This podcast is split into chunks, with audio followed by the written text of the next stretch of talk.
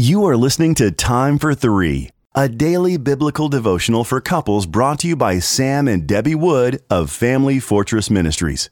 You can purchase a printed copy of Time for Three at FamilyFortress.org. July 30th, The Cure. Our first scripture reading is from Philippians chapter 1 and verses 9 through 11. And it is my prayer that your love may abound more and more with knowledge and all discernment, so that you may approve what is excellent, and so be pure and blameless for the day of Christ, filled with the fruit of righteousness that comes through Jesus Christ to the glory and praise of God. Ephesians chapter 3 and verses 14 through 20.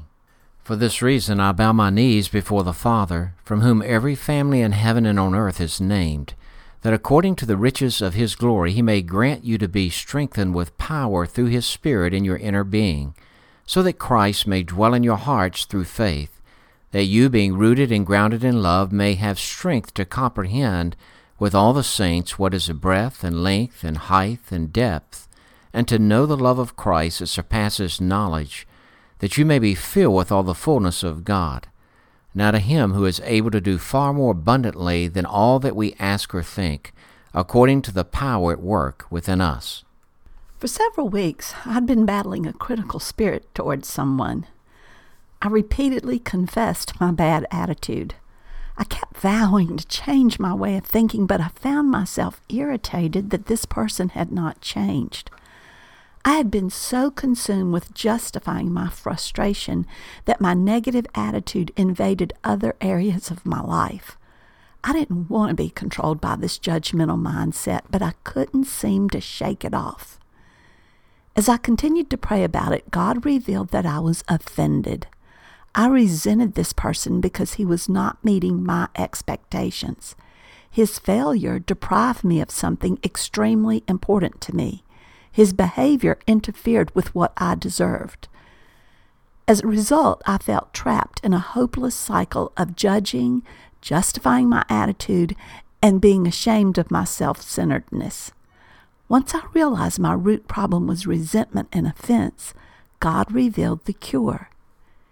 In today's passage, Paul prays the Philippians will be so overwhelmed with the amazing aspect of God's love that they will use it as the filter for all their decisions and responses. As a result, the Philippians will concentrate on things that are excellent or worthy of attention. If God's love prevails, they will be sincere and blameless before others and will not experience offense or resentment.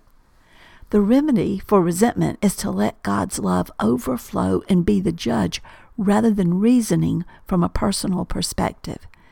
In order for His love to abound, an individual must personally experience its vastness. When concentrating on His love, a person will not be distracted by selfish attitudes. When a critical attitude toward a spouse, friend, or employer surfaces, we should confess it and then pray for an expanded understanding of God's love. We can apply this truth personally and allow it to overwhelm our thinking. The cure for resentment is experiencing God's love to the extent that it becomes the basis of everything we think or do.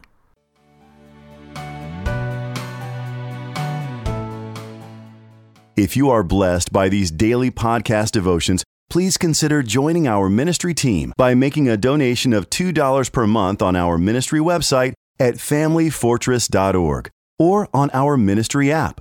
In appreciation of your support, you will receive a free printed copy of our book, What is Marriage? Family Fortress Ministries is a nonprofit focused on enriching families through biblical teaching. More resources are available at FamilyFortress.org and on the Family Fortress Ministries app, which can be downloaded from the App Store or Google Play. Thank you for your support, and don't forget to subscribe to this podcast.